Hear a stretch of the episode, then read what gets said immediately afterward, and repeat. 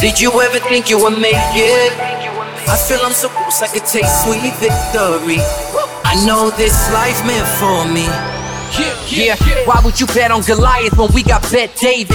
Value taming, giving values contagious. This world of entrepreneurs, we get no value to haters. How they run, homie, look what I become. I'm the, I'm the one. I'm Patrick Bet-David, host of Valuetainment. Today I'm sitting down with somebody who is a former manager and director at Goldman Sachs in New York with a corner office. She worked at a lot of these big firms out there and decided last minute, after she made her money, to go and be a journalist. And she reveals certain powers that American bankers have that's probably going to shock you. You are going to enjoy this one if you want to know more about the economy. Nomi Prins, thank you so much for being a guest on Valuetainment. Yeah, thanks so much. A pleasure. It's good to have you on. So, first question, I'm going to start off with a soft question for you so we can kind of get to know each other. How close are we to civil war? on the streets or in the markets? Give me both. well, you know, here's the thing. over the last um, 10, 11 years since the financial crisis, and then you add on to that this pandemic, we've reawakened the economic instability that's inherent to many, many components of the economy and the population right? So when you mix economic instability with crisis, with inherent problems that exist, whether it be social tensions, racial tensions, economic inequality, and, and you mix that all together, um, you, you have a very perilous situation. Um, and if you put on top of that the fact that markets and the financial asset side of the equation has been helped by so much um, compared to the actual people part of this equation, um, th- then we are close. We're not even close. We are in the period of civil unrest throughout a lot of the world, including um, what we've seen recently in the US. But we're also at a, at a point, um, and, and I call it a sort of permanent distortion between what's happening on the financial economy side in terms of also how it is helped and subsidized versus what's happening on the real or the, the, foundational economy side, the small businesses, the individuals, and, and the things that they face. Um, so, so that's where I think the civil element and the economic element are actually very much part of the same thing. Okay, so you're saying we are there, we're not uh, almost there, we are there but do you think, I mean, maybe the question I'd ask might be slightly different. Have you ever seen America as divisive, as divided as we are today? Uh, yourself. I mean, you lived in New York, you lived in different places, you've had a lot of different experience. You worked at some of the most reputable companies worldwide at their peak. People relied on them with the decisions that they made. You ever seen America at a point where people are divided, going at it, the riots, the protesting? You ever seen something like this yourself?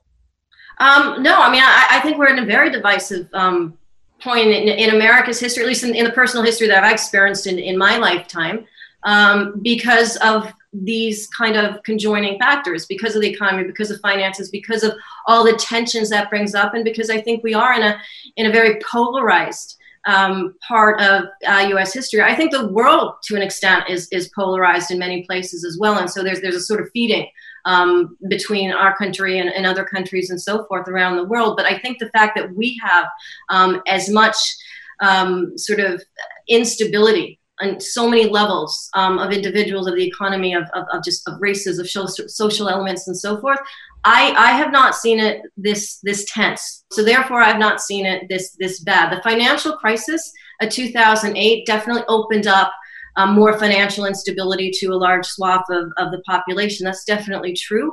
But but there wasn't as much of a, a sort of tension and a, and a sort of almost a, you know, push to, to completely change um, out of our situation into something better for a lot of people, and the tension on the other side of others wanting to keep it exactly the way it is.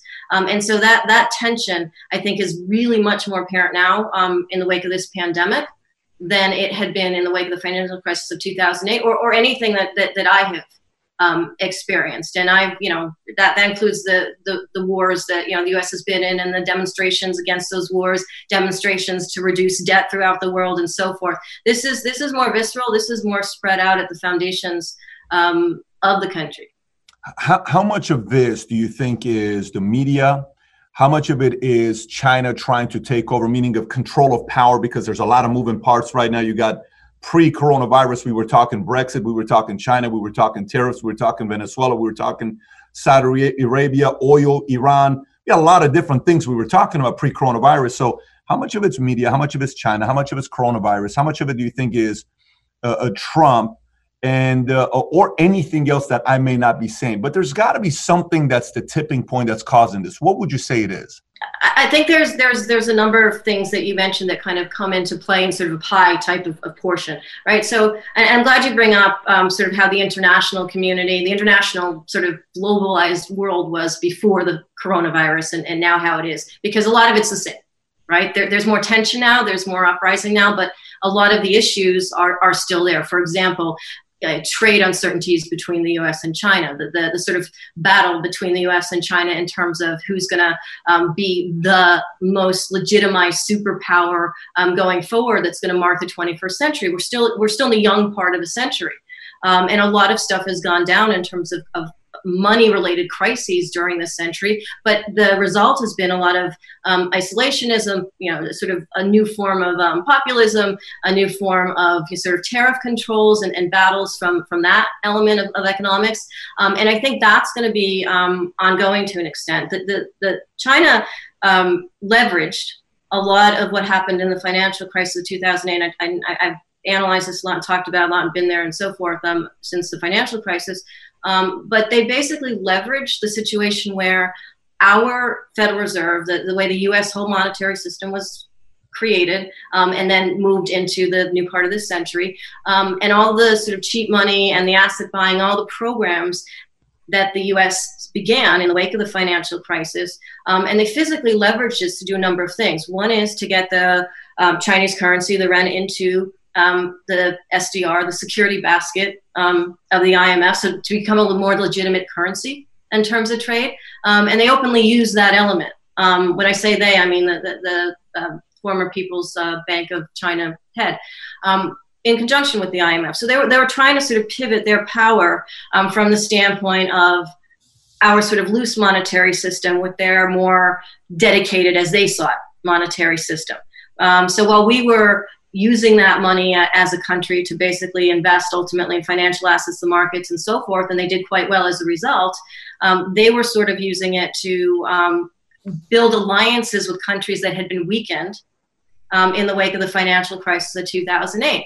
Um, and they did this with the BRICS countries. They, you know, they had the, the alliance with, with Brazil grow substantially, such that they became the largest trading partner with Brazil relative to the US. And so there was this juxtaposition, this fight that was going on since the financial crisis between um, these two superpowers. And now you bring in um, years of that into the coronavirus pandemic. Um, and, and there's still a lot of obvious tension in that relationship. Um, but we're at a situation now where uh, China had the virus sort of first and, and, and, and sort of got over it. You know, there's still cases. Beijing is still closing in parts, but sort of. And the U.S. is still sort of grappling with what that's going to look like over the number of months. And so China is able to kind of um, resurrect that that sort of power position but they're also doing it in a way where they're containing Hong Kong and they're sort of annoying a lot of the trade partners that they've developed um, over these last 12 years. Um, and so that could mean a, a pendulum switch back to the, the, US. But yet we're in a weakened part of our economy. So I, I think that pendulum swing between those two superpowers and, and, and how countries um, get sort of caught up in between that um, is actually a major point of general um, economic um, tension in, in the world outside of where it relates to like the individual to the population to, to issues that people small businesses individuals are dealing with on a day-to-day basis. So i do think that's that's a big component um, of, of where we are here because all the dominoes sort of fall around that from a large economical standpoint.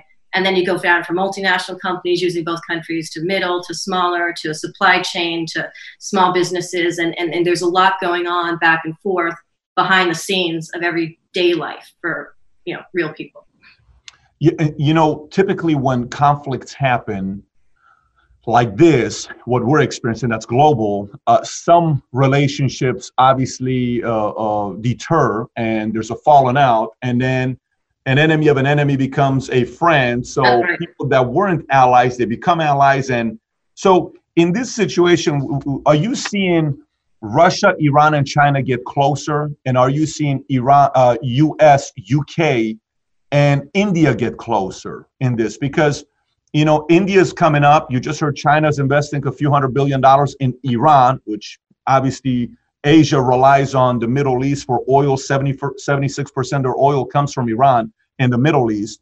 Are you seeing alliances being created? And if yes, who got stronger, who got weaker?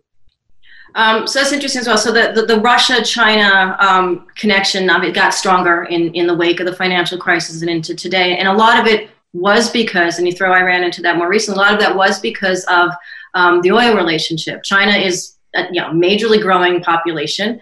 Um, they have turn to invest in their new sort of five year plans in, in green infrastructure, sustainability, fast trains, and so forth. But they are reliant still on wanting to have a, an independent supply of oil. Um, and that's one of the sort of pivots that they've made to sort of find stronger alliances, create and establish and grow stronger alliances where, where that can be the case. Um, the, the relationship between China and Russia into, into this period has also been one of a currency relationship. Um, they, they, they have agreed to effectively transact in each other's currency along the way. And that's a way of kind of moving that from um, dollar denominated based trade. Or, or, the old petrodollar based trade that sort of evolved out of the 70s um, and into today. It was a way to sort of um, combat that. Um, so yes, that has um, been one element of strength in terms of alliances. Um, China had also strengthened their alliances in sort of the Asian region, um, in the smaller countries, um, and they had actually had more conversations until kind of recently that went quite well uh, with Japan, who had been an old adversary of China, um, in order to sort of solidify their alliances and, and, create a lot of sort of commissions and sort of new agreements um, between China and Japan into this particular per- period. Um, there hasn't been anything new in the last sort of year ish. Um, and there's also been more tension because of the South China Sea and other things going on in that area. But so, so there's been a sort of back and forth. In terms of the US, um, and the UK and the UK and the EU and the EU and China, um, th- there's a lot of moving parts in that. I think with the UK, um, how Brexit will ultimately look in terms of agreements relative to the EU is going to give us more clarity on what happens relative to the US. Because what's gone on in this six month period, as the UK and the US have been dealing with the virus, you know, three to six, however this, this lasts, um, the UK had for a while kind of forgot about their Brexit conversations because they were dealing with what was on the ground, which was the virus. Same thing with the US. So conversations between them had kind of taken a little bit of a back burner in terms of how trade agreements would look. I think that's going to step up. I think that relationship, which has kind of not really gone anywhere very recently, is going to step up. And I think that China is going to have issues between the UK and Hong Kong, Hong Kong and China, um, China and the EU, which are going to make that whole arrangement um, from standpoint of trade diplomacy um, and power um, a little bit looser than it might otherwise have been, weaker than it otherwise might have been. You think China trusts Russia? Well, let me ask it in a different way. You think Russia trusts China more than they trust U.S.? Um, I, I think Russia would be trying to get what they can out of both sides. Okay, I agree. so I, I, don't know. I don't know that it's necessarily a trust issue. It's it's a pragmatic um, issue. I think that they would be trying to balance. They are trying to balance. I'm just I'm just wondering if they're if they're trying to use uh, capitalize off the opportunity right now that there's division between U.S. and China to get in there and say, hey, let's uh, make our power plays because. I, I, the, the one thing China and Russia has in common right now, it seems like they both want to capitalize off of Iran, which is weak right now with the sanctions and the people there. The economy is not good. People are afraid, and the folks of power want to keep the power. That's right. And maybe both China and Russia are saying, let's try to capitalize. We don't care about being good with America, but let's just try to at least take advantage of the oil that's there with uh, the challenges that's taking place. But do, do you think, are we getting to a point, like, do you remember when China was number seven economy, GDP, and it wasn't like at the top, and nobody really looked at China as anything crazy. We just kind of knew China was there. And, and when I'm saying this, I'm saying 30 years ago, 25 years ago. It's been a couple decades ago, right? And then all of a sudden, they did the Olympics and the opening to the Olympics, which was incredible. Everybody was like, wait a minute that's the best opening Olympic show I've seen. Do you think India's getting close to the point where they can compete for the top spot, or do you think they're decades away from being there? That's really interesting because the, the period that you mentioned in China, how it used to be. Um, so, my first big international kind of banking trip um, was to, well, basically China, Hong Kong, Philippines, Malaysia, that region um, we did a kind of central bank trip, me and um, a couple people from Lehman who were working on some products. And so that was kind of my first international foray um, because Lehman Brothers wanted to have more treasury uh, government bonds sold into the Chinese central bank at the time. And so relationships was just sort of uh, being created, and, and, and there was a power play on Wall Street as to who would basically become the People's Bank of China's, the central bank of China's, you know, partner. Um, and so that was one of the first trips that, that, that I went on. Um, and at the time, you know, streets of Beijing were like, obviously it was a long time ago, um, but the streets of Beijing were just, you know, full of, um, you know, no outside Westerners, or very, very few. I mean, we were, we were, we were very, very um, unique in that respect. Um, and I remember at the time, the whole the whole story was, well, this is going to open. Like China's going to open. It's going to be a, a, big thing. It's it's central banks can get involved. It's it's it's monetary, um, you know, sort of authorities are going to get involved, and it's going to sort of be the next big thing. And it, it took um, decades um, for it to really become that from an international perspective. But it's not like it wasn't doing it then. It was just on a very sort of back burner. Nobody's really yeah. paying attention unless you were in it, kind of thing.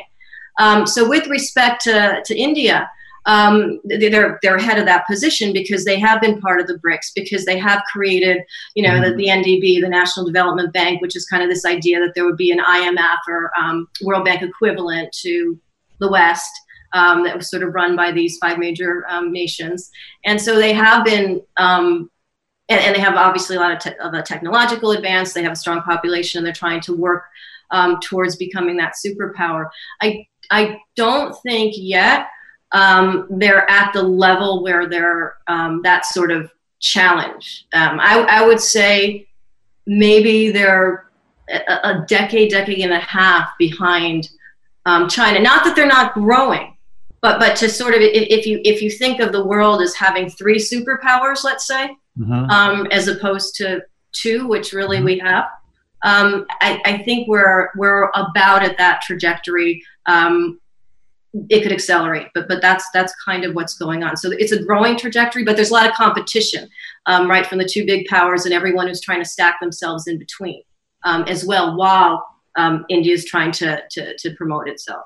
Uh, to elevate itself i should say. Do, do you think uh, uh, coronavirus uh, uh, and the stories and the speculation that you know whether China released it or not, biowarfare, warfare, whatever you want to call it. Some say it came out, some say it's not. Let's not debate that because neither one of us are doctors to talk about that. But I'm just saying, do you think that story hurt other countries trusting doing business with China? They kind of distanced themselves a little bit from China, started looking at other places where that could potentially benefit the people of India, where folks may say, look, I, I kind of trust India. They have a university called IIT. They develop incredible engineers. They seem to be better than MIT on a lot of different, you know, scores that I look at. And I remember being in uh, uh, India. I don't know when it was when we went to India, and we were there with the chairman of uh, State Bank of uh, uh was it 2018 or 2019? We were there at an IIT with 5,000 engineers, myself and uh, the chairman of State Bank of India, Arundhati Bhattacharya. This woman is a leader amongst leaders. She was on the Forbes top 20 most powerful women around the world, 240,000 employees, and she said, you know, India writes the most life insurance in the world. I'm like, come on. She says, no, we have the most life insurance policy holder. I said, what's the data? 316 million people in, in, China, in India have life. In 360, she says, yes. I said, huh.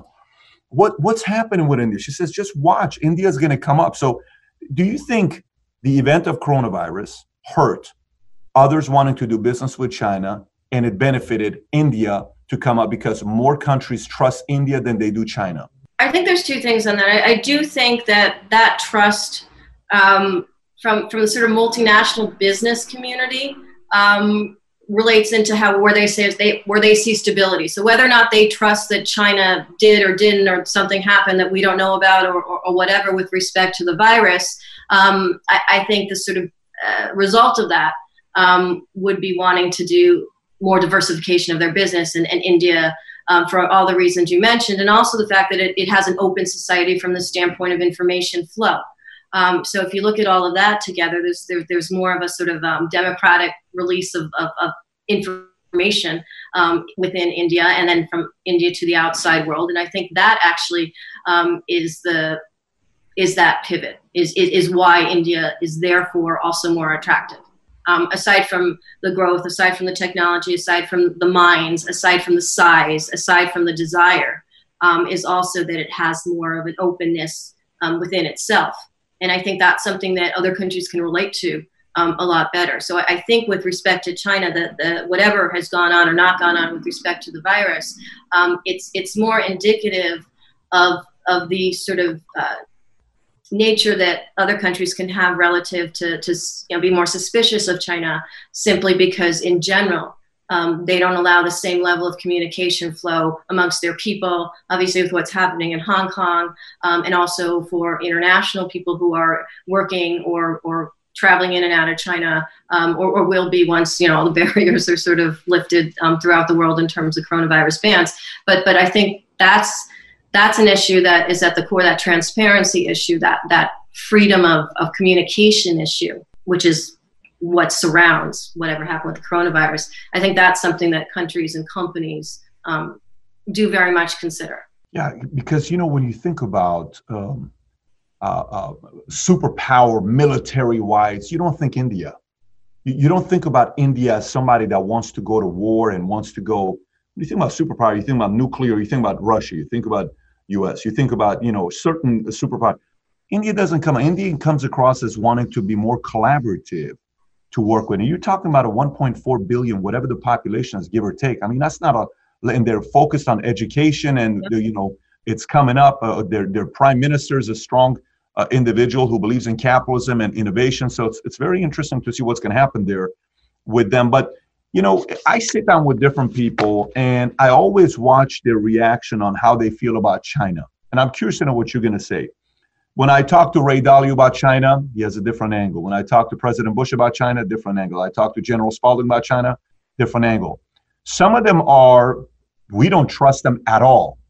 Some are very careful on what they say about China. And it's almost like they're uncomfortable because they have business dealings. How do you feel about China and how do you view China yourself?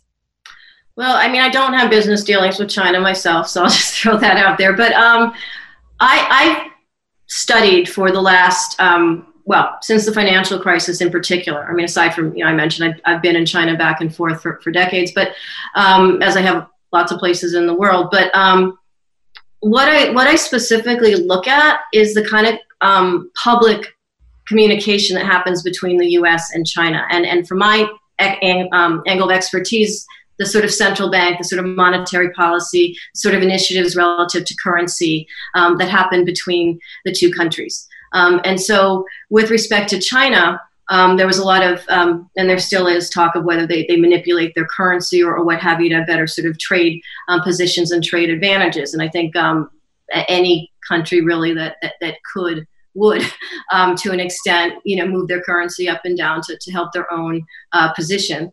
Um, and I think we've done that from the standpoint of our 0% monetary policy and, and, and, the increase of the Fed's balance sheet. China's done it from the standpoint of moving their rates around um, and what they consider non-QE, which is um, you know moving money into their economy or lending money to to regional alliances so that they become dependent um, on China.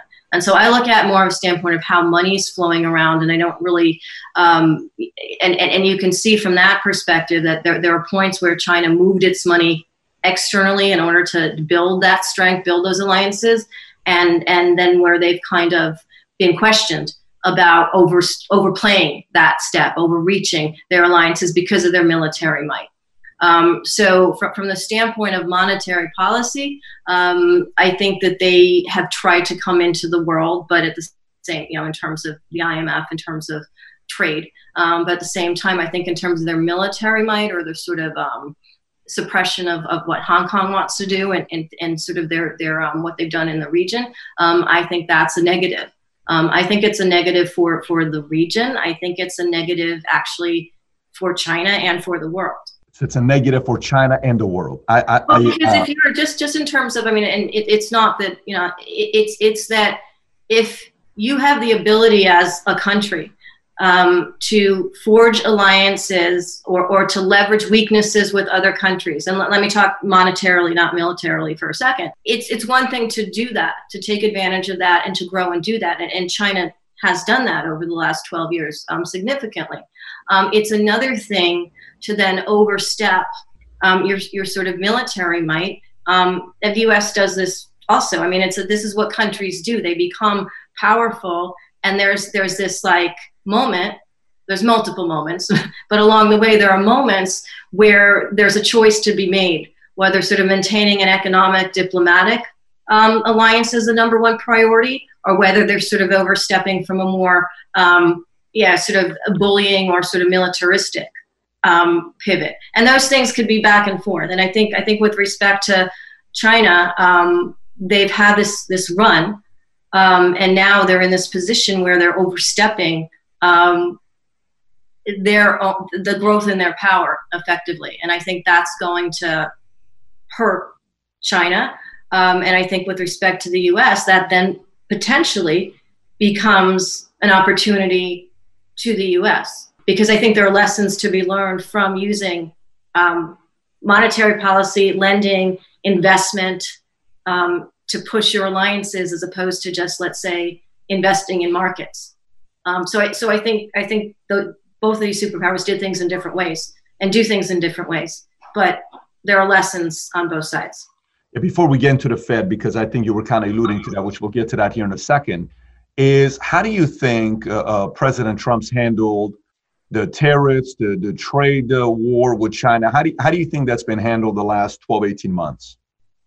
Well, I think one of the results of the last 12 to 18 months is that you know both countries are trading less in general and with each other. You know, so so so where um, we have less of a deficit in trade relative to China because of the tariffs. It hasn't helped our overall trade position in general um, because the whole overall world, what has been happening as tariffs have been um, in play, have been sort of the battlefield, is that eco- economies have also weakened at the same time. Now, you could argue, as as you could, well, I could argue um, that economies have um, been destabilized throughout the world, US and China, and every country around and in between, um, because of the uncertainty over tariffs. And I think the uncertainty over tariffs, we have them, we don't have them, they're going to be in a particular part of the industrial chain and a particular part of the supply chain, make it very difficult for certain businesses, um, particularly the ones that rely on um, physical things like steel, like aluminum, versus say the technology sectors, which which don't as much. It's it's, it's a kind of separate separate uh, element of trade relationships, you know, more intellectual property and another thing, but the ones that are more reliant on physical um, things, soybeans, agriculture, and so forth, um, it's it's harder for uh, countries, but specifically the businesses that are running within those countries to plan um, as long as there's uncertainty over tariffs. So I, I think that the way in which um, tariffs have unfolded throughout the world um, have led trade policy in general to be viewed with just tension. And I think as a result of that, if we just take out the coronavirus for just a second, which is just, you know, smash things right now uh, further, um, we were looking at slowing GDP growth in the U.S. Um, that was happening throughout the world, as again, not just because of these tariffs or just because of trade, but you know, one is it's a cycle. You know, one sort of um, relies on each other uh, on each, and um, and I think that that's one of the things that um, has been the negative of, of this particular uh, tariff battle is that it's it's it, it, seems less planned and more reactive on all sides, really, um, than than than sort of a more consistent trade policy could be that farmers that you know in, in, in, industrial engineers that use steel and aluminum and build bridges or think about infrastructure planning um, you know have have had to deal with yeah i mean uh, 128 month expansion whatever the number ones whether we hit 129 or 128 i mean that's the all time it's insane to go that many months assuming it's going to continue right uh, uh, that's just not sustainable Right. But uh, you know, I, I just what is the alternative though? Meaning, when you're saying negotiating with tariffs, uh, when it happened, it hurt a lot of people, both America and other countries. What is the alternative of not pushing China? That for decades, none of the presidents, both on the left or the right, has pushed China. They're just kind of accepted the fact that a lot of these tariffs have been in place, and we've said we're fine with it. What would be the alternative? Just leave it the way it is, because whoever, whatever administration that decides to go strong against China whoever that president is that does it, they're going to have so many opportunities of it backfiring on them. I mean, there's just so many opportunities because you have four years to get it done. And if you take the four years, take one out because one of the years you're going to be uh, uh, campaigning. So you got three years, right? Because right. that one year it's so painful. So, and then take the first year out. You really have two years to get it done. Two years is not enough to get something done with China to negotiate the tariffs. And anybody who takes that position, it's going to be disastrous for their reputation. It could be great, it could be bad. So, what, what approach would you have taken if you're sitting? Trump calls you and says, I want you to be one of my advisors when it comes down to the economy on dealing with China. What counsel, what advice would you give when dealing with China on how to handle the tariffs better than the way it was handled? So, so first of all, the the way it was handled wasn't just about China. There was a lot of, of tariffs that, that popped out, you know, to, to Canada and to Mexico, Mexico and then to yep. you and then EU to us. Yep. But what happened was just just the the way of tariffs um, became very sort of um, uh, spotty. And, Shotgun approach, just kind of like, hey, just put a tariff. Well, I'm going to do this. No, I'm going to do that. No, I'm going to do this. I got it. So, so it, it, it isn't that there weren't certain um, products that, that that that should be protected, you know, on on on our side, and and that there are things that we can negotiate in terms of trade policy and in terms of whether we call them tariffs or whether we call them, you know, re- required, which kind of ultimately happened in the phase one deal, um, you know, purchases to sort of equate fairness amongst the variety of, of products that we have. So, you know, you buy a certain amount of our agriculture, we'll do something else in return. That kind of conversation um, in, in a more fluid way um, and around the world again because it wasn't just what was happening between the us and china. There, there was a lot of us and other countries um, that in, in, which there were these conversations going on as well.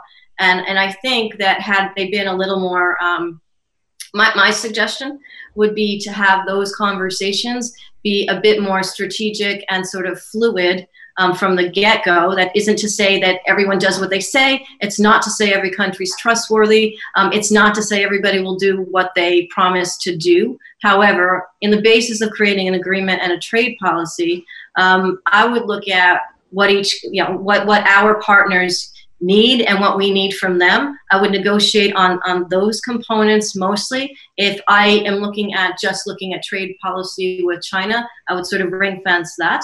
And I would try to make it um, phased from the sort of beginning as opposed to I'm going to do these tariffs till this date. And if you don't do this, this is going to happen. And then this is going to happen. And I understand the nature of the, of the sort of market part of that. Um, but, but what it creates is a lot of instability in the supply chain all around that as well. And, and that in general um, has had, I think, had a deteriorating effect.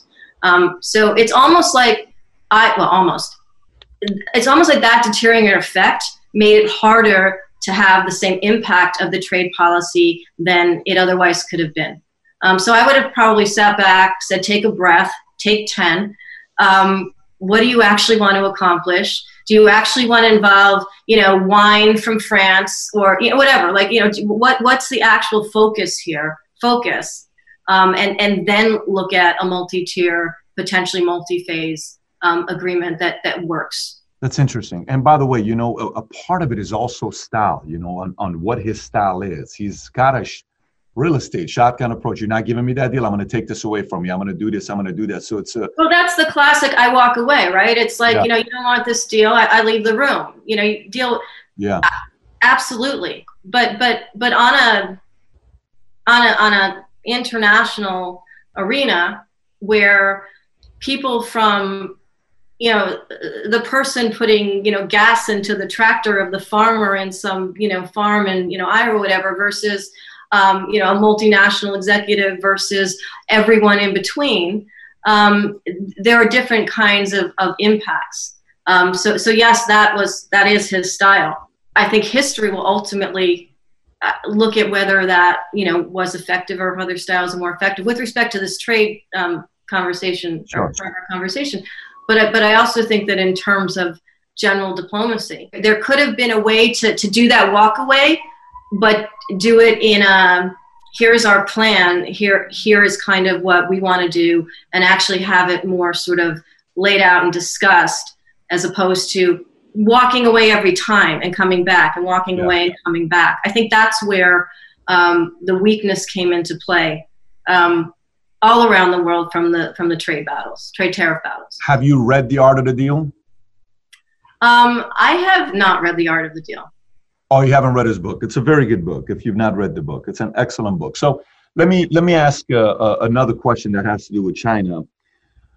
So if we're negotiating with China and um, you know the president's talking to you and the team is talking and they're saying look uh, uh, Nomi, you just brought up yourself the currency manipulation is what they do okay?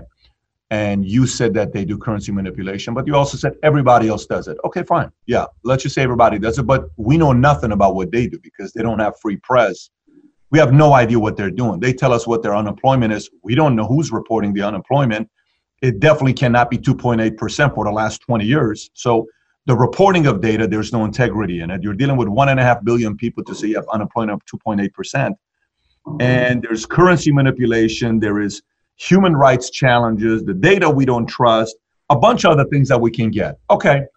You think it's fair to negotiate and say, you know, moving forward, this is what we would like. We would like to see you open up uh, China and allow Facebook, YouTube, Twitter, uh, LinkedIn, all our social media platforms to be there for your users, so we can feel more comfortable opening up, you know, a business relationship with you and lift some of these tariffs because through the media, with our media networks being there and our social media networks being there, all these Facebook lives and videos, we can see how people are being treated. Do you think that is a point to, to, put in, to put in there as for negotiation for us to be able to see a little bit more of um, transparency with their model and how they're treating their business. Do you think it's a fair uh, point yeah. to negotiate? Yes, I do. And, and as, as I mentioned before, I think one of the main um, issues with regarding trust, um, and we talked about, you know, so whether it's the coronavirus or, or, or sort of beyond that, is um, is that element of openness is, is that element of, of information share you know which which is better for example obviously in india is, is, is that idea of that transparency because um, whether it allows us um, to see what's happening from a human perspective from an individual perspective from a small business to small business alliance perspective say between the us and and, and actual you know people running you know same forms of shops or restaurants or, or whatever um, in china I, I do think that that that is important. Um, you may um, have, have, have seen this in your trips there, but um, I find it, for example, I, I, I, continue to find this interesting. I just I just had this conversation recently with with, with, with someone who goes back and forth a lot. Um, is that in Shanghai, for example, and I can't speak to other other areas.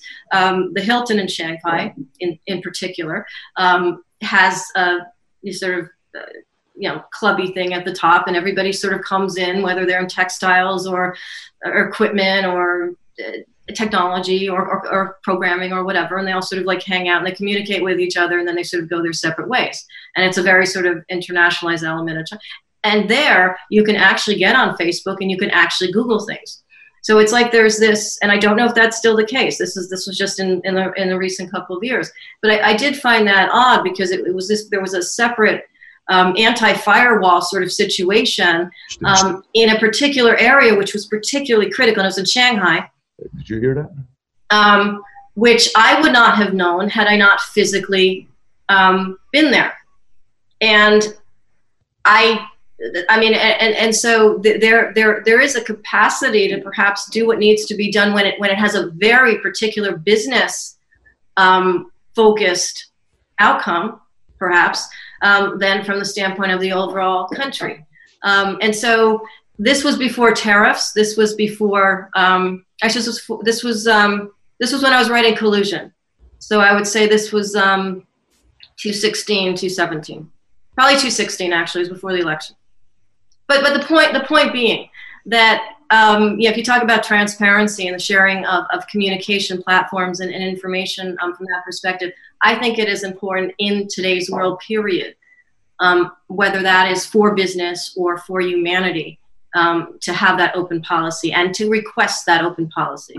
And to have that open policy be a criterion potentially for trade agreements. Exactly. That's that's the part. And I don't know why administrations in the past haven't negotiated in that manner, both on the left and the right. They just kind of uh, left China alone. And, and the way we left China alone, we allowed them to be a superpower that they are right now, number two. It was with the help of America. You take America out, China wouldn't be number two. Uh, China needed America to be number two right now worldwide. You know, I say this to you because yesterday an article came out on Business Insider talking about FBI head. I don't know if you saw this or not. FBI head calls China the greatest long term threat to the US and alleges China plots to steal US data and forcibly repatriate its citizens. And it, go it goes into talking about the Chinese government is engaged in broad and diverse campaign of theft and malign, malign, malign influence, and it can execute a campaign with authoritarian efficiency. They're calculating, they're persistent, they're patient, and they're not the subject to righteous constraints of an open democratic society or the rule of law. So for me, you know, I'm kind of glad Pompeo India shut down TikTok. You saw that. India had TikTok there, and you know, one young girl committed suicide, and she was a big TikTok star. India that just said, let's shut down TikTok because China was able to get into it and pull up all your data. Like, if you use TikTok on your phone and you leave it on, China can go on your phone and pull up any passwords and anything. They just said, oh, we sorry, we didn't know we had that. Yeah. And US has 180 million users on TikTok, and Pompeo just said yesterday that they're considering banning TikTok in US, which I believe it's a brilliant strategy because this adds to the point of you want us to do business with China, we'll open up TikTok, but you got to open up Facebook, Twitter, all this other stuff when it comes down to you. So uh, right. that was a very good perspective you gave at Shanghai Hilton. But did you have a re- rebuttal to that or respond to that? No, no, I, I, I agree that the, that the idea of having a sort of quid pro quo for um, the sharing of, of information platforms, the opening of information platforms, I, I think it's um, I think it's a necessity today, honestly, to have ultimately um, uh, trustable trade relationships, agreements, um, and also for companies doing business. Now, it's not you know international companies will be doing business in and with China, so the more as they are right. So so so the more that there's also this sort of entire atmosphere of openness or at least a more open atmosphere um, than there is now from the standpoint of these platforms, um, I think that just levels um, that whole field. And um, I think that with respect to China growing as a superpower relative to the US, um, I, I, do think a lot of that, I mean, it did happen from the standpoint of what hurt us into the financial crisis of 2008 and how they sort of capitalized um, and leveraged our system, our monetary system, our banking system, in order to grow their um, alliances and um, in retaliation, kind of to our, at that point, instability inside at home. What, what are the chances of Trump and his administration using the crisis that took place with coronavirus and blaming it on them to write off the 1.13 trillion dollars of debt that we owe them and just say we're just not going to pay you back this debt? Uh, what are the chances of that also being used in the negotiation? What are your thoughts on that?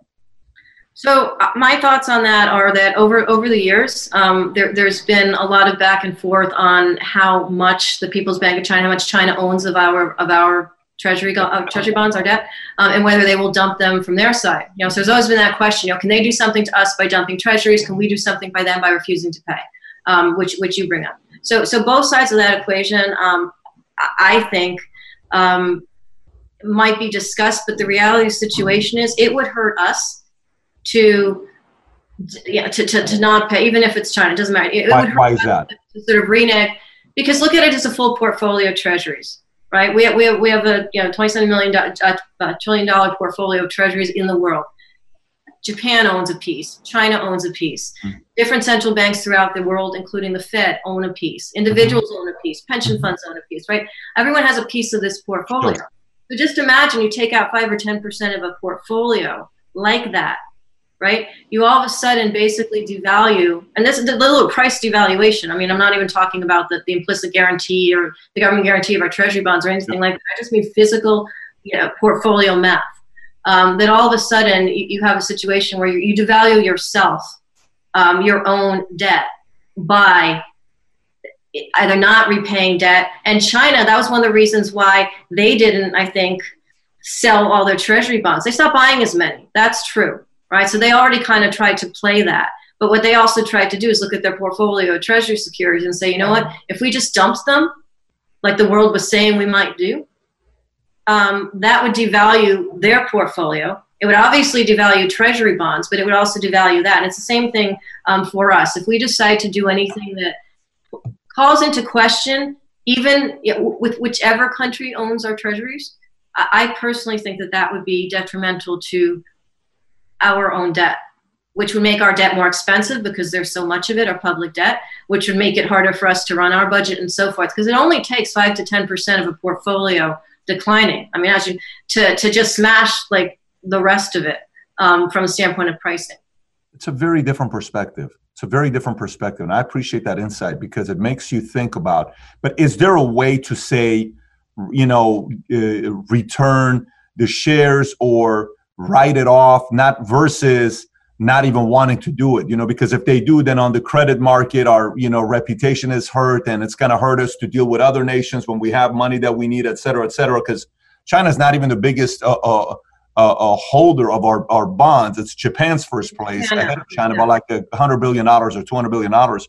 Right. I'm just curious to know if that's going to be used or not. You know I, it, it, again i watch I, I you know how you negotiate. You have 20 different things on the table and you say these seven things I really want and these three things I'm not willing to touch at all, and they say these eight things we really want and these four things we don't want to touch, and you kind of, but you don't know that person's, they don't know yours, and you kind of assuming. I wonder if that's being used on the table by either party to use it as a, motive. And by the way, China may even use it to say, look, here's what we'll do. You all, we, you owe us this much money. Here's what we're willing to do. I don't know. I'm just thinking if they're the level of creativity that's going to get to when they negotiate. I, I, think that's that's interesting. I, I I think you know whether it's on the table or not, and you know it, it might be, but but the reality is, China's effectively lent us money, and we either pay them back or don't. Right? I mean that's that's that's the sort of you know scenario we're we're, we're talking about potentially. But but they they can choose not to lend us money. They can let their portfolio run down, and that's actually an that's actually a position of, of power in terms of debt um, holding that they have relative to us. Because if we say we won't pay, it hurts us more than if they run down their portfolio and just don't buy more treasuries, which kind of has been what they're doing. As you say, you know, Japan has jumped ahead of China in terms of who has the biggest book outside the US. Actually, the biggest book is is the Fed. You know, so years ago this wasn't even like a thing. Um, so now basically the Fed has the same amount of treasuries as, as China and Japan, which kind of dilutes their shares, um, if you will, in the portfolio of treasuries. Um, so I, I, think it could potentially be a tactic, and it might even be something that's thrown out um, and that you know financial media or you know discusses, um, and that could hurt or help the treasury market depending on what side and what day.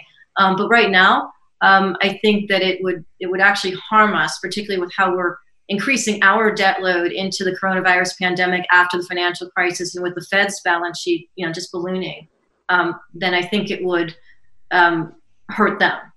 So We're talking about a president who got the bank to write off $900 million of his debt. So I'm just saying, you know, in his mind, if he treats everything as a business and even his tactics of, you don't want to do this for us? 25% tariff. Mexico doesn't want to do this? 25% tariffs. Oh, I'm going to lift the tariffs. I'm sorry. Three days later. Oh, Canada. Oh, I shouldn't have done that. It's like it's so shotgun, you know, shotgun. like uh, uh, it's it's. Uh, but I'm just saying, assuming his reputation and his method of negotiation in the past, I, I, uh, you know, to him it's only one additional zero. You know, he's only dealing with a couple zero additional zeros. He's not dealing. That's the only difference for him. He he doesn't see it as anything more than that. I believe. I may be wrong. Who knows? So let's talk about Fed. Let's talk about the Fed because you've spoken about the Fed before. And I've had Danielle DiMartino Booth here. I don't know if you're aware of her. She, uh, uh, yes, uh, okay. And we've had other people that we talked about the Fed before. But, you know, one question for you is the Fed has always got a lot of uh, conspiracies tied to it, right? It's always why it got started, who started it, what was the motive behind it you know the whole uh, uh, jekyll island you know the whole jekyll islands. I don't know if you've read the book or not. Maybe i don't know if that's the book you've read or you haven't read that one. So so i actually spent time at jekyll island. I, I went through the actual physical so you're a part of this whole deal. We finally no, figured this out. see what happened to, to actually see for myself as i do um, when i do research um, uh, to, to talk to their archivists and actually look at uh, one of the books that they had, they had guest books. Now, this is not conspiratorial, this is just a fact. Um, and who signed them and who signed them around 1910 when uh, the sort of origins of what became the Federal Reserve mm-hmm. Act of 1913 were discussed.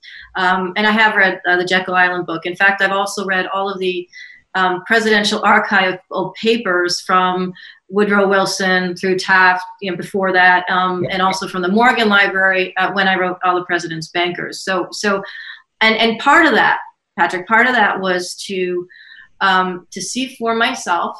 I didn't like I wasn't born an expert on the Fed. um, you know, I, I was in banking for, for a long time. The, the Fed and rates were an Alan Greenspan, and waiting for what he said was very important when I was um, involved specifically working in, in, in investment banking. Um, but but to see what really happened, and um, whatever is said from a conspiracy, conspiracy or what, conspiracy or not, uh, the reality is that the Fed was created out of necessity because there had been a panic in 1907 in New York. Um, and it was a situation whereby the bankers were called upon, Morgan and, and, and a number of, of key bankers were, called upon to try and calm things down um, by Theodore Roosevelt, who, who otherwise was a trust buster, who otherwise didn't trust, you know, big business um, in general. Um, but that was what was required um, between the president and the bankers at that time. But what it created was an uncertainty with, among the bankers as to how they could ultimately save themselves in the next crisis. And, and that was one of the impetuses for figuring out how to have a central bank, a, reserve of money somewhere that could ultimately, um, and they didn't use these terms. These are, you know, I'm putting today on yesterday, um, but, but, but be bailed out if it was needed or have the markets be li- liquefied um, if it was needed. And that was one of the ways in which the Federal Reserve ultimately came into being when it came into being in 1913. It, it didn't happen under Roosevelt, didn't happen under Taft, it happened under Woodrow Wilson. Um, but it was a pretty bipartisan push, so it didn't really matter who was president. It was an issue of timing.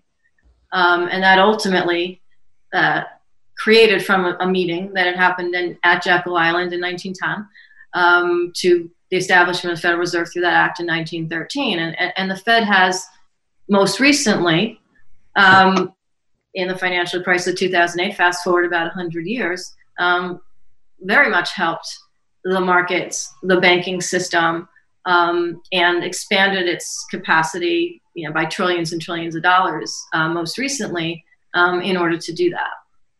So, so, uh, so you went to Jekyll Island, and the six names: the Nelson Aldrich, the, uh, the Piatt Andrew, Henry Davis, and Arthur Shelton, Frank uh, Vanderlip, Paul Warburg. Did you see all of those names there or no? No, no, no, no. Let me let me go back. First of all, there is a picture of all of them there, but that's that okay. came later, and that's in the main hall, uh, the main eating area. But uh, no, what I saw was Morgan's actual signature as someone who had been at Jekyll Island as one of the club members. So, so the way Jekyll Island worked, um, and and this I also got information from their their their, their historian is the way that Jekyll Island worked. It, it was a club. It was sort of, well, as he said, it was kind of like the first condominium for like, you know, the equivalent of billionaires at the time, where they would go with their families predominantly over the end of the year. So, like a Thanksgiving, Christmas kind of a period.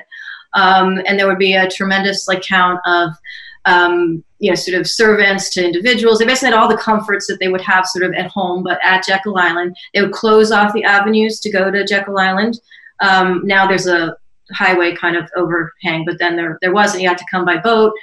They would put posts throughout the town saying, you know, this is closed. This is a period. People are going to be here. It's going to be closed. And you had to have a membership. So Henry Hyde, the Rockefellers, um, you know, Morgan. This is not conspiratorial. This this this is this is in their history. Um, to to just come to just physically walk onto that property um, from your boat at the time.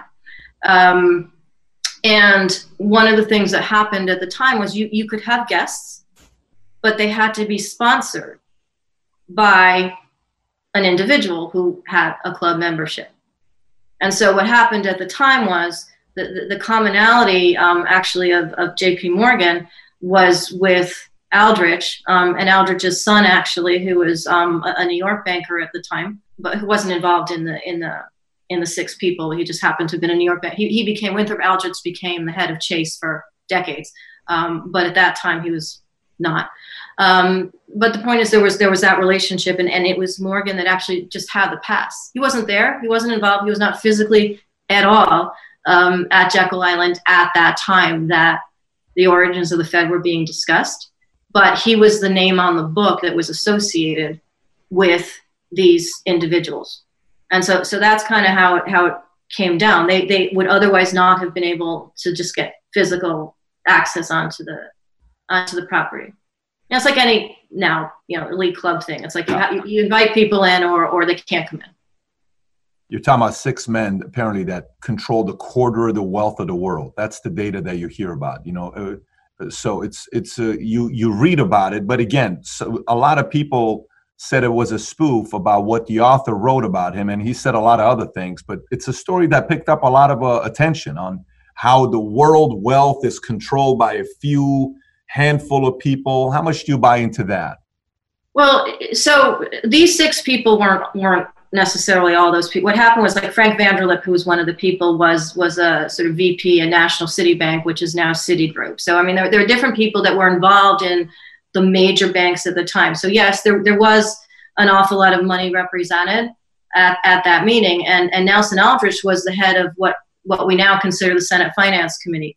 Um, and so he, he was a very established um, senator, and he had been going back and forth to Europe around this time anyway to collect information um, for Congress to create a central bank. So it wasn't like that, you know, this was all done at the spur of the moment. You know, this was something that was sort of um, being done um, and, and, sort of being analyzed for a while. But what happened was he, um, the, the, plans, the blueprint that was created um, at Jekyll Island, that was then presented to Congress in 1910, and it was debated in Congress under Taft and then ultimately under Woodrow Wilson.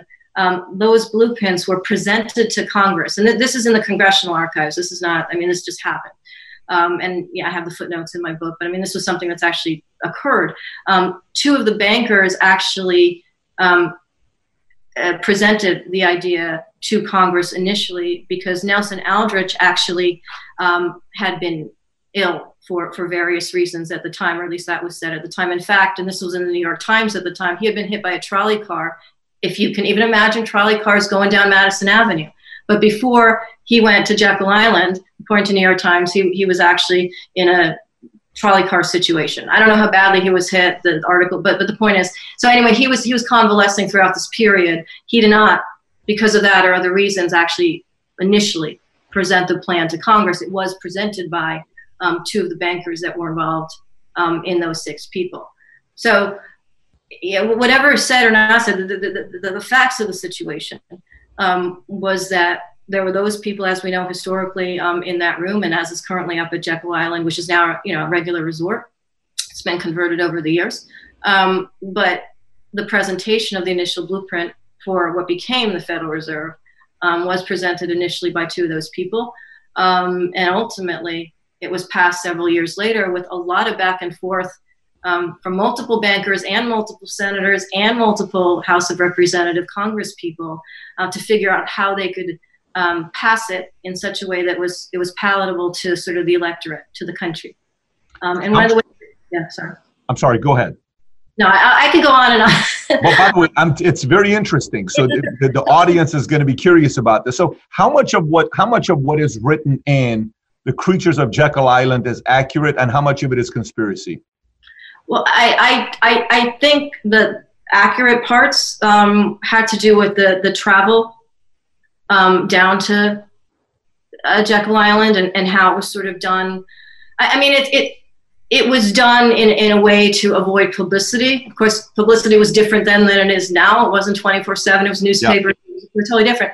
But so it was easy. It was easier to do that. But but the sort of uh, clandestine way in which you know the dead of night and all that kind of stuff. It's dramatic. It's it's kind of more dramatic in in, in terms of the, the telling of the story. Um, but that did happen. In fact, in Frank Vanderlip's um, notes, and, and his family has a foundation established um, uh, library for basically his records. And he was a prolific writer. He had been a reporter actually before he became a banker.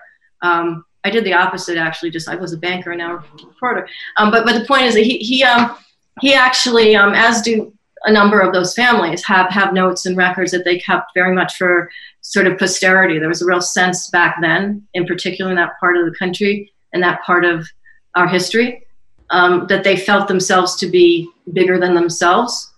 in that they had to tell their they, they wrote a lot about what was happening much more than um, happens today and so the story of going down and, and the people that went down and, and how it was done in a clandestine manner was, was from Vanderlip's own records. Now, he could have been embellishing it. That's entirely possible. I don't know. That was like, you know, he's dead. I, you know, but um, that I that I don't know. Um, and in terms of how that book brought it up, again, it was it was it was more dramatic than even the dramatic telling of it by someone who was a reporter slash writer before he became a banker. Um, however, the actual mechanics of the story, um, the sitting down, the number of days that they were there, and he also wrote about what they ate and, and all kinds of stuff. I mean, he had, he had some very Vanderlip, not um, uh, in his own notes.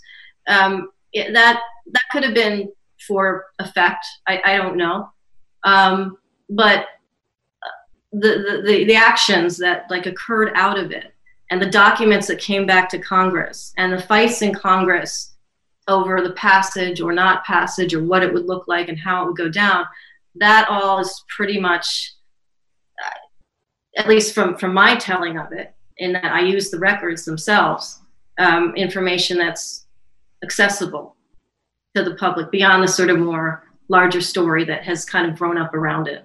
Who do you know that knows as much about the creatures of Jekyll Island as much as you do? know? Anybody? Have you met anybody that knows that? Because you really went in to find out everything about it. Well, so I, I did this not just on that. I mean, my, my book, and this is not to, but like all the president's bankers was like my like work for, I, I lived and breathed these presidents um, from, you know, library to library of the presidents and also whoever, whatever historical event sort of intersected their presidencies. In this case, it was Wilson. Well, from, from Roosevelt through, through Wilson um, I don't know. I, I did Bill Greider's book. Um, so the I think it's the um, I'm going to forget the name now, but it's um, Bill Greider was obviously a, a major Fed historian um, as well, um, and and he's he's written more about the combination of history and and, and current well into mostly the Alan Greenspan days. Mm-hmm. Um, and so I've uh, he, he was one of the sources. Well, he his book was one of the non publicly archival available information sources for the president's bankers. Um, so I, in terms of the history, um, those were probably the two main books out there, the two main Secret, authors. Secrets of the Temple. Secrets of the how, Temple. How the Federal Reserve runs the country. Right. So, so he has a section in there um, that goes into the history and that that sort of period and how it was created and the conversations um, that took place. I specifically read all of Woodrow Wilson's papers. So let me ask you this. There's something I read about what Woodrow Wilson wrote, and it's so interesting that you're saying this because I got it right in front of me. Did he say this or did he not say this based on the research that you did? He said this apparently in signing of the Federal Reserve Act in 1913, his book, The New Freedom, back in 1916. He said, I'm a most unhappy man. I have unwittingly ruined my country. A great industrial nation is controlled by its systems of credit our system of credit is concentrated. The growth of the nation, therefore, and all of our activities are in the hands of a few men. We have come to be one of the worst ruled, one of the most completely controlled and dominated governments in the civil, civilized world. No, lo- no longer a government by free opinion, no longer a government by conviction and a vote of the majority, but a government by the opinion and duress of a small group of dominant men. Did he say this? Um, so I, I can't verify word for word what what he said, um, but in terms of his papers, um, what I found is that he said a portion of, of, of what you read, um, and that and that um, in, in, terms of the actual, and I could probably turn around and get the quote or send it to you, um, but in terms of actually what he wrote. or that was compiled in the presidential library of Woodrow Wilson, it's not verified. However, that doesn't mean it didn't happen. All, that, they, that he didn't say all of that as as as that quote goes, um, but it means that um, it, it isn't necessarily captured in the papers that are in the presidential um, combination of, of, Woodrow Wilson's. Um, is it relatively close yeah, to what I read? Meaning, so it, it, it, it is very. Yes, okay. Sorry. No, I'm saying, is it close? Is uh, the Yes. writing that you have is it close to what I read? Relatively close to the same beliefs? It is relatively close, yes. Wow. So so he regretted the decision of the Federal Reserve, the Fed, Fed being put together. He he regretted the idea of the Federal Reserve. He didn't regret that it was put together, and I'll, I'll tell you why that distinction. Um, just to be sort of historical in in the wake of World War One. So, World War One begins. He's in a situation where he's running the country, trying to keep the U.S. basically out of World War One in the beginning of it right? Um, we're we're a nascent country, trying to become our own power, but like way way new in the whole game. Um, he actually relied on the Federal Reserve and the bankers to work together when ultimately he was pushed into or decided or however you look at it um, going into that war um, to, to, to basically help the allies um, and, and part of that decision was based on the reliance of the bankers on the Fed. Right? They, they just created this new thing, but they hadn't used it. They hadn't needed to use it. He didn't need to use it. Right? And all of a sudden, we have the need to raise money to, to be a part of a war, or at least to fund our allies. The first thing we did was fund our allies, not enter the war. So the UK, France and and then we ultimately um, were involved toward the later part of that war. So so in the beginning part, he relied on actually the, the Morgan relationship just because it, it happened to have been involved in financing, just just physical percentage wise. Um, of war-related um, activities, and then some other banks because of war-related bonds that then people bought to, to finance part of the war. Um, but but he did rely on it at that point um, as the backstop for the banks.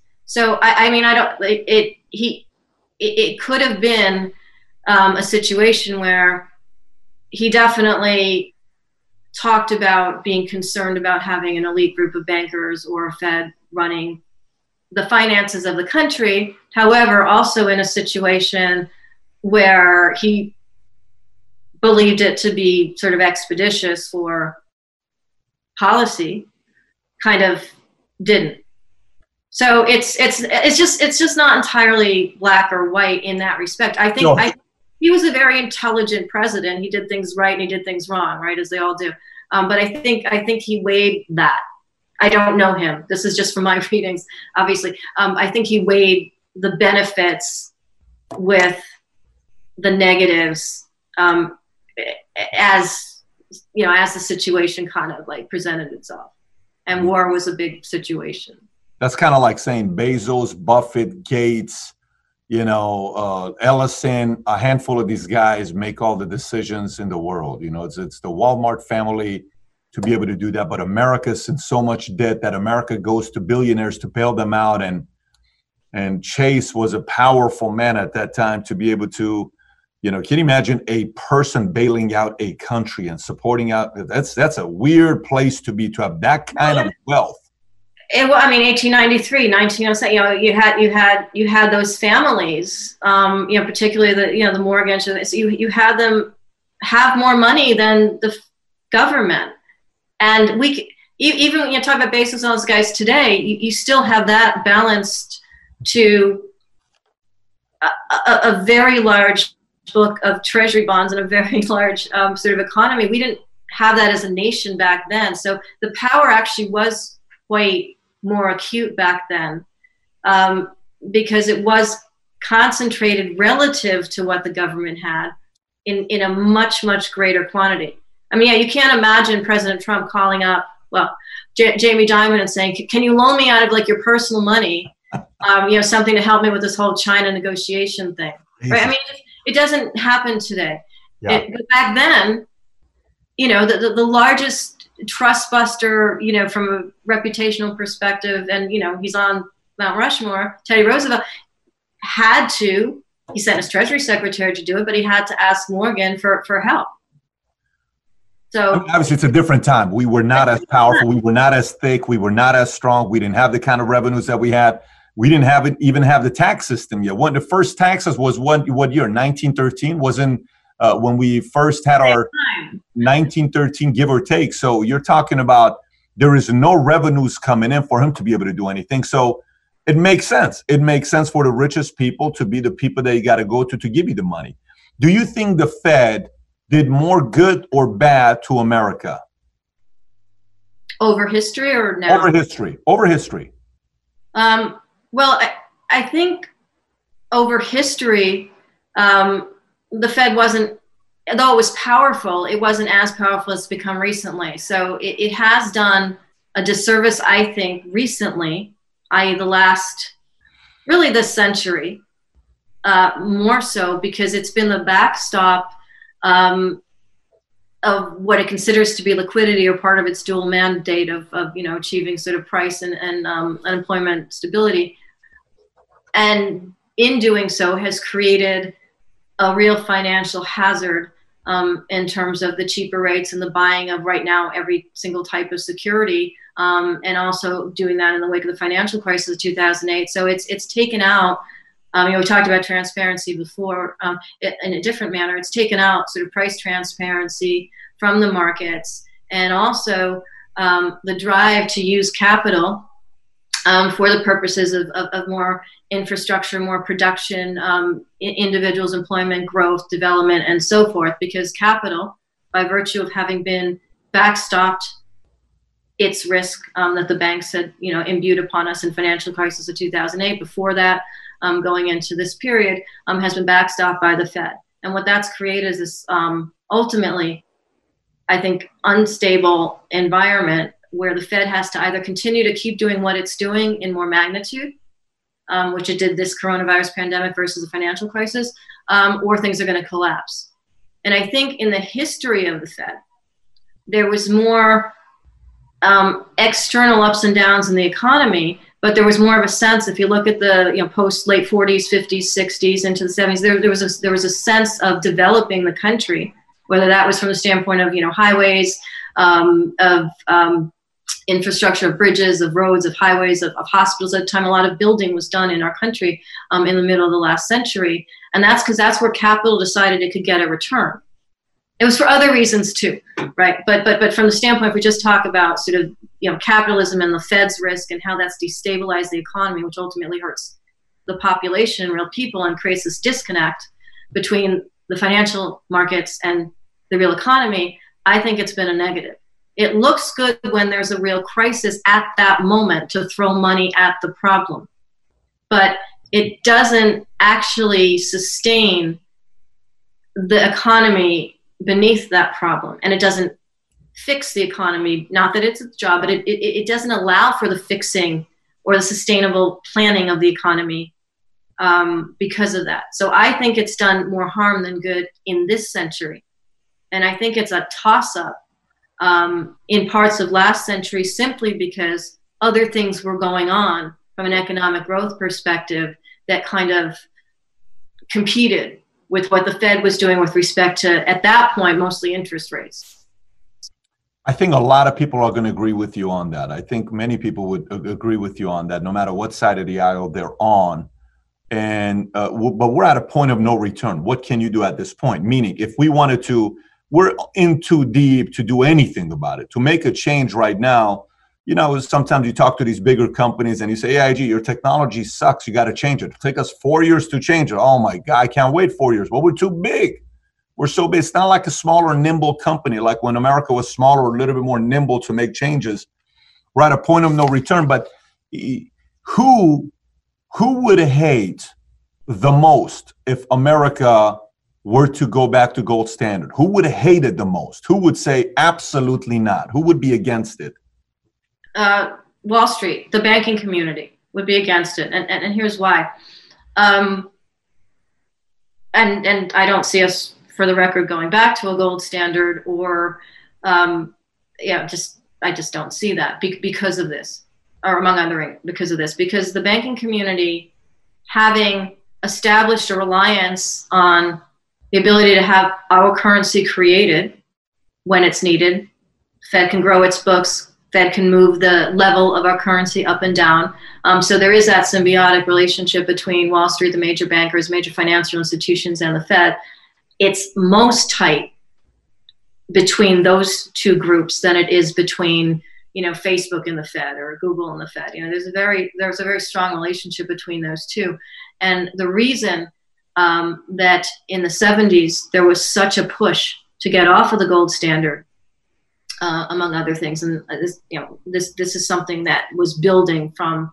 Um, what had happened in 1933, but then we went back, back on, we went back off, is that the banking community back then I also have this in the book. Uh, the banking community back then really pushed Nixon, who ultimately did it, um, but really pushed him to reconsider having a gold standard. And one of the reasons, in, in other words, to get off it. Um, and one of the reasons for that was that they couldn't really um, grow and expand from their own capital perspectives with their own backstop, the Fed, or just the, the idea of moving money in general, if it was tied down if it was tied to something physical, if it was tied to something that other nations, other actors had more or as much control of as they did. And so the idea of floating off of it and the idea of having solely a currency based on sort of a fiat nature to a currency is actually very palatable if, as a bank, you have a call on that currency. And with gold, it would be gold was more constraining um, and I think gold would be more constraining. Um, and I think that's something that actually presidents have said on, on both sides since then. Ben Bernanke, as, as the head of the Fed, was very much against the concept, even it was brought up in the wake of the financial crisis because gold was going up, the dollar was sort of hobbling along, things were sort of crippled. Um, he, he went on record in front of Congress and, and, and defended the even possibility of returning uh, to a gold standard. I mean, so did so did um, the Obama administration. I mean, this was some, but it's more because of the banking community um, that would hate it the most. Let, let me ask you: if we are on the gold standard, is quantitative easing possible? It's much harder for that same reason. Okay. It, it, yeah. Is it possible? It's okay. possible if we're not 100% on the gold standard, right? Because you have that leeway. But if, if we are, let's just say if we are 100%, it's yeah, not so possible, right? it's not possible. You can't create gold, right? So you, you can't you can't elasticize gold or the relationship of gold to your currency because you can't you can't create it. Yeah. It keeps a nation disciplined though. I mean it's a do you think the right thing is to be on gold standard? Is that the responsible right thing for the future of a nation? I think simply being on the gold standard today, given the sort of globalized nature of, of today and currencies and sort of where they interact, um, I think would be it would just be difficult to actually achieve. I do think a, a, portion, if we looked at sort of composite currencies, I think a portion of gold um, is useful in, in restraining that sort of we can grow our balance sheet as much as we want we will be here to buy all your mortgage-backed securities, your asset-backed securities, your commercial. Yeah, we, we will. We, we can't have that. Um, it, it would act, I think, as as a way to contain that sort of balance sheet blow up and QE, which I think would ultimately be better because it would force um, sort of economic decisions that are based on real capital being available right now, as opposed to manufactured capital being available for markets whenever. Are you are you someone who studied the uh, J? Uh, you sound like when you go into topics and you're uh, obsessed about it, you fully go study everything. Are you someone that ever got any uh, interest in the JFK assassination, or not at all? That wasn't something that intrigued you much. Um, it's interesting. I, I, do I do cover um, in in all the president's bankers his his assassination, but not from this not not in a sort of deep dive. I, I more looked at um, his relationships to to the banking community, um, to to what he said with respect to Latin Americans and opening the country and borders and everything else. And so I, I didn't. Um, I, I don't. It's it's not my area. Okay. Yeah, I was just curious to know if you went into um, the the people who were not happy about the direction he wanted to go with Fed and, and gold and all that, and well, you know, they were not. I, I, did, I did, look at the one um, comment about um, that because there was such a because there's so much out there. There's so much sort of inquiry over over the concept of you know was it the Fed, was it gold, was it that he wanted mm-hmm. to take direction, um, but but sort of in a in a, in a limited um, way. Um, so I, I, again I can't really um, Fair enough. So we're not going to. Fi- I thought we were going to figure that out today, Nomi. I was. I was hoping the world would figure that. that out today. I, I, I, was on the grassy knoll though. I, I got as I was there because I was looking up, you know, sort of the possibility of, but it just didn't fit into the overall structure of. And it was a black hole. It would have been a very deep black hole. I would have never finished the book. Very. Literally very. never finished the book. I agree with you. Yeah. I've probably interviewed 15. Mario, how many people have we interviewed on the topic of JFK assassination? I don't. I mean, from people who held the brain in the autopsy room oh, to wow. Clint Hill, his Secret Service, the you know agent, but it, it's a black hole that'll last a lifetime. I mean, we had Robert F. Kennedy, his uh, yeah. Uh, Robert F. Kennedy Jr. on, and I asked him about how much investigation he did. He said he wrote a book about it, and he really went down the rabbit, rabbit hole. If you've not seen that interview, the last 30 minutes is very interesting. So, final thing here, topic to touch on before we go into the speed round, is Europe, yourself, do you consider yourself a capitalist? Would you say you're a capitalist? You believe in capitalism? I believe in uh, fair capitalism. Do you believe in socialism? I also believe in democratic socialism.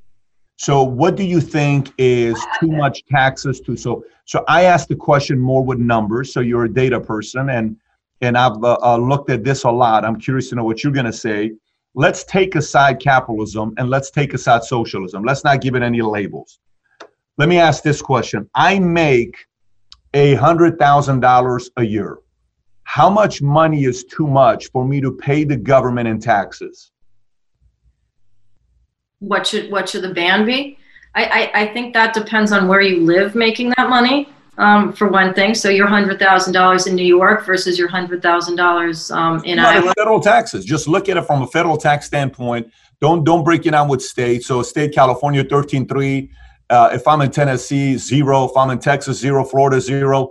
Just assume federal. I make a hundred thousand dollars a year.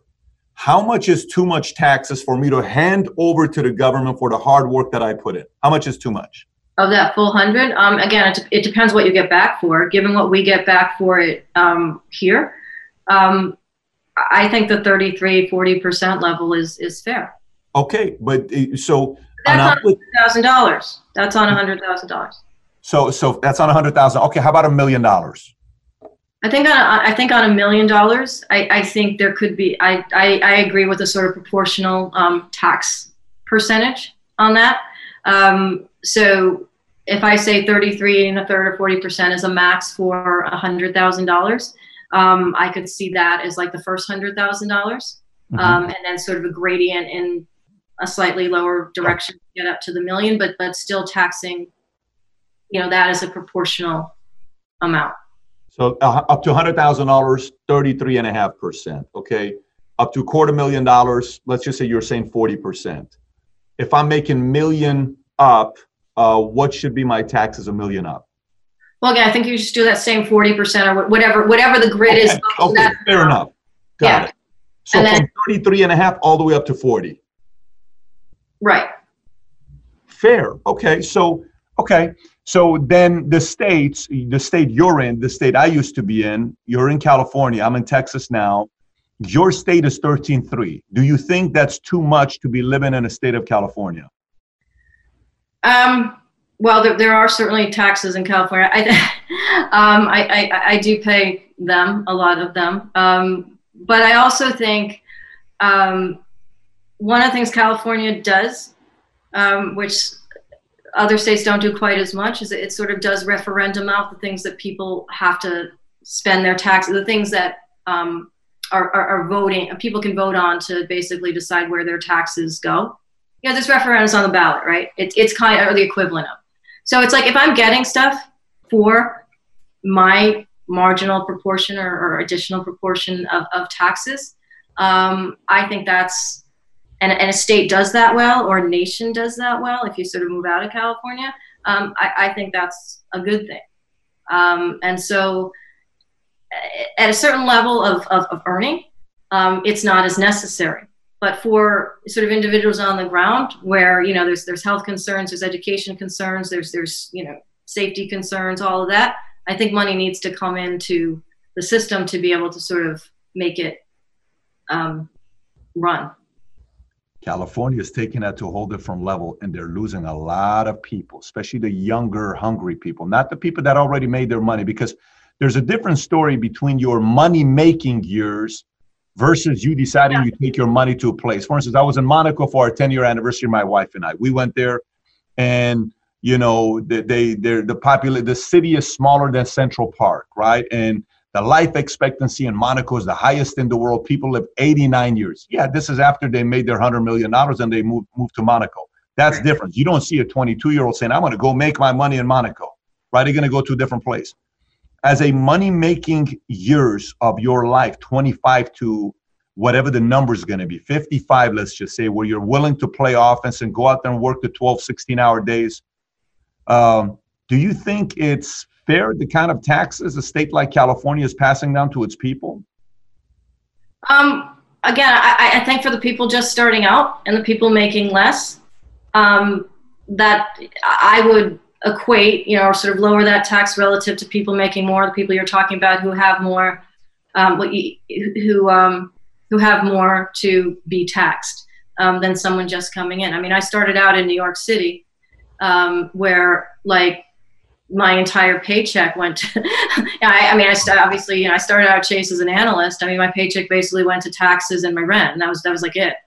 Um, so so so I do think that it, it does matter, like you say, you know, whether you're coming in early um, in your in your life, in your career, in your money making situation, or if you're someone who works on tips, or if you're someone who works multiple jobs, or if you're someone who works gig jobs, um, that that I do think um, it's it's better to have a lower tax rate for for those people to get them into the economy and to help them build that sort of stability relative to people who who have made more or or have more. That's what I was talking about in terms of a proportional uh, sort of tax thing because because that that that makes them stay, um, and it also brings a, a, foundational kind of economic stability to those those people, and therefore, it, ultimately, it, it goes forward into the revenues of a state of a city like LA. Um, if you have the people at the bottom, you know, able to move. Well, I mean, I you know, uh, it's it's interesting you say that, and I agree with that. When I lived in LA, and I would go down that 405 every day, I would sit. I'm like, okay, let me get this straight. What the hell am I doing? Spending two hours a day on the freaking 405 freeway. I landed one night, one day at 3:30. I wanted to go from LAX to Rafi's place to eat. It's 18 miles. It took two and a half hours to go there. I would not. What am I doing to go two and a half hours in 18, 20 miles to go to a restaurant? So and then I moved to Texas, and I had a guy sitting next to me who was a socialist. He's not a capitalist. And we were driving, and he says, Man, I don't like the fact that we have to pay the toll here in Texas. I said, Well, the way Texas works is you don't pay state taxes. If you don't want to use the toll, then don't use it. Take the streets. You don't have to pay the tax. Mm-hmm. But in Texas, you pay taxes for things you use. In California, you pay for things you'll never use. Like they had an express road here in Texas, Dallas, and I would pay the money to go through this express, but there's only two cars and I'm like, I'll pay this no problem. I'm able to go past 300 cars. I never saw that in California. So when you're talking about, and by the way, this is a man that left California at 37 years old, prime money making years, and I'm going to be making money for another 20, 30 years.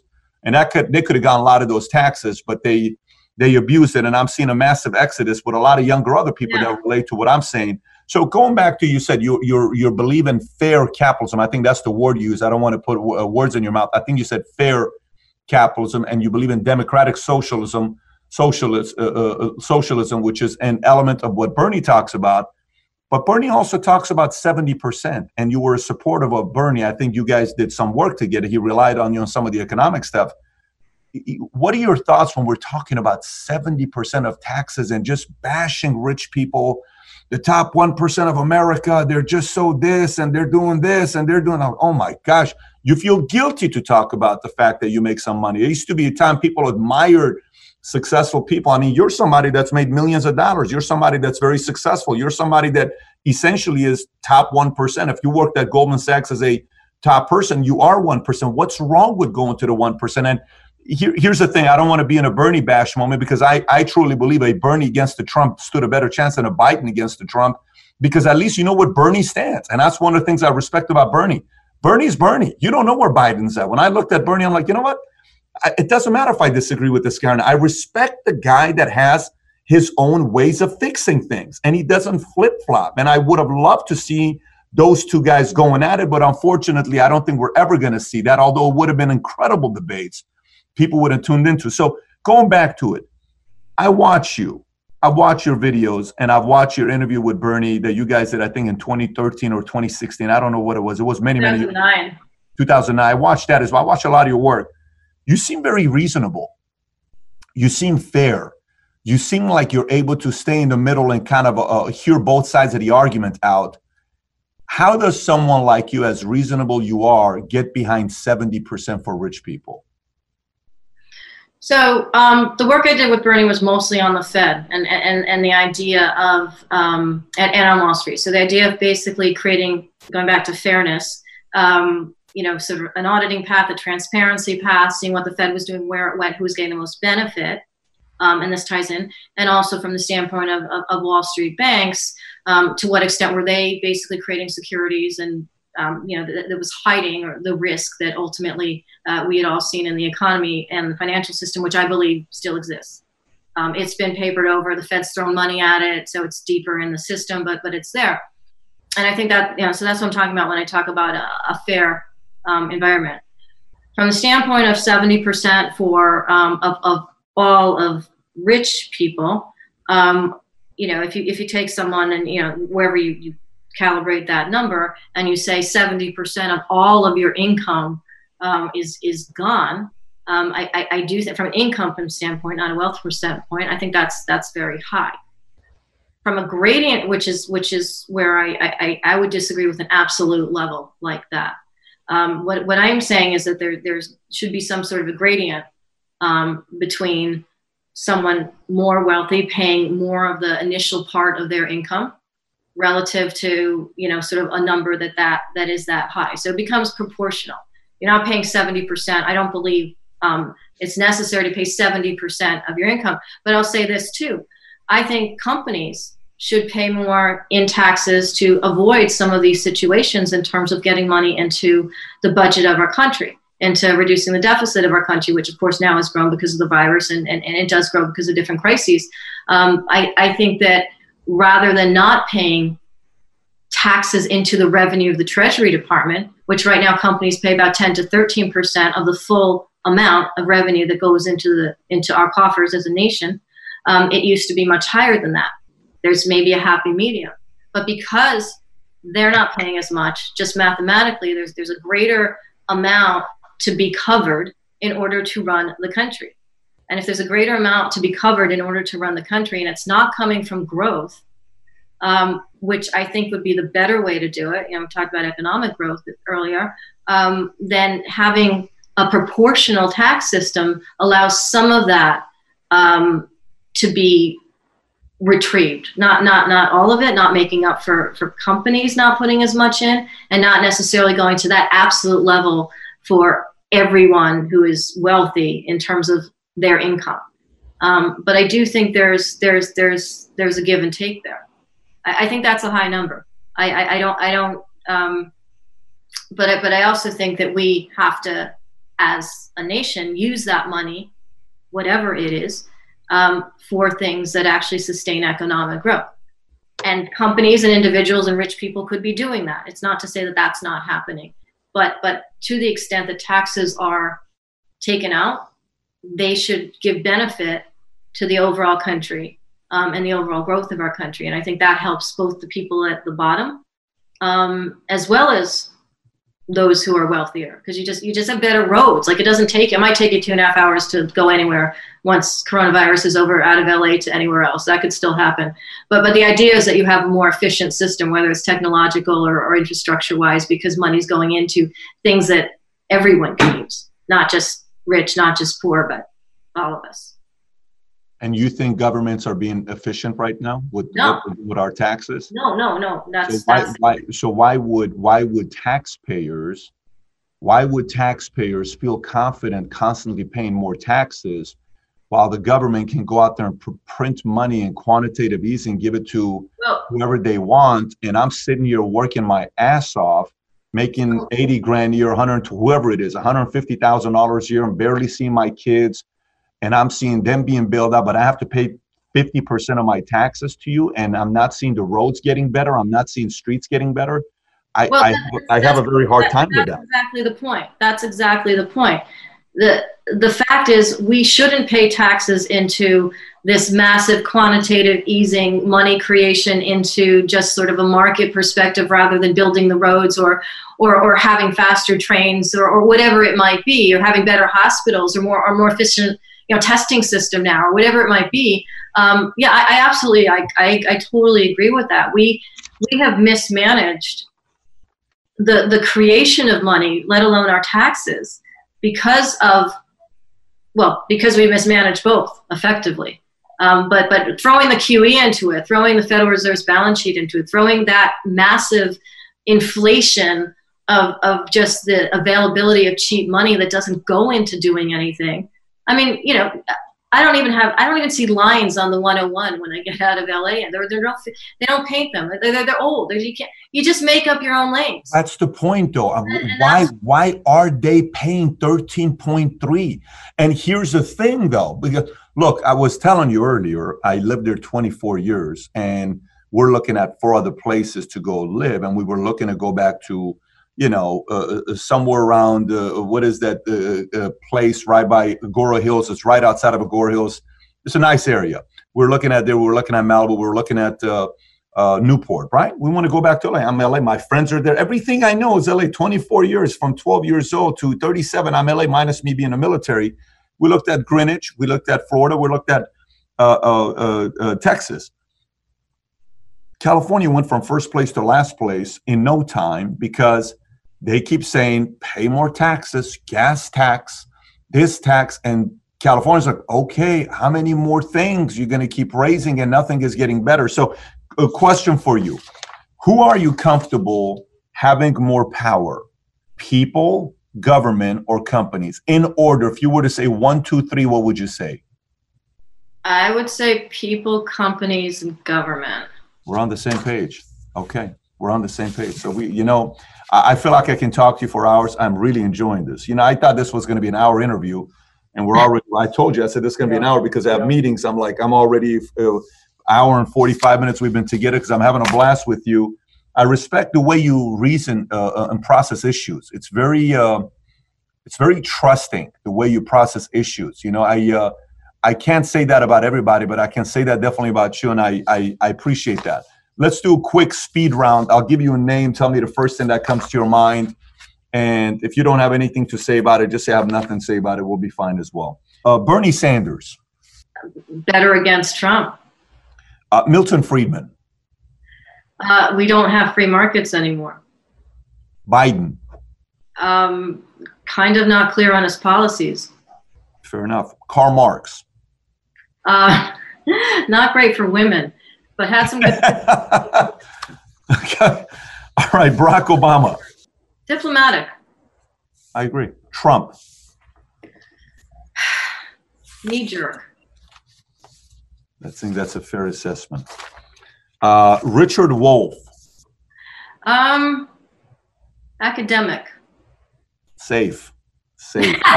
Arthur Laffer. I know he's a Marxist, but, but he is, he's also an academic. That just came to mind.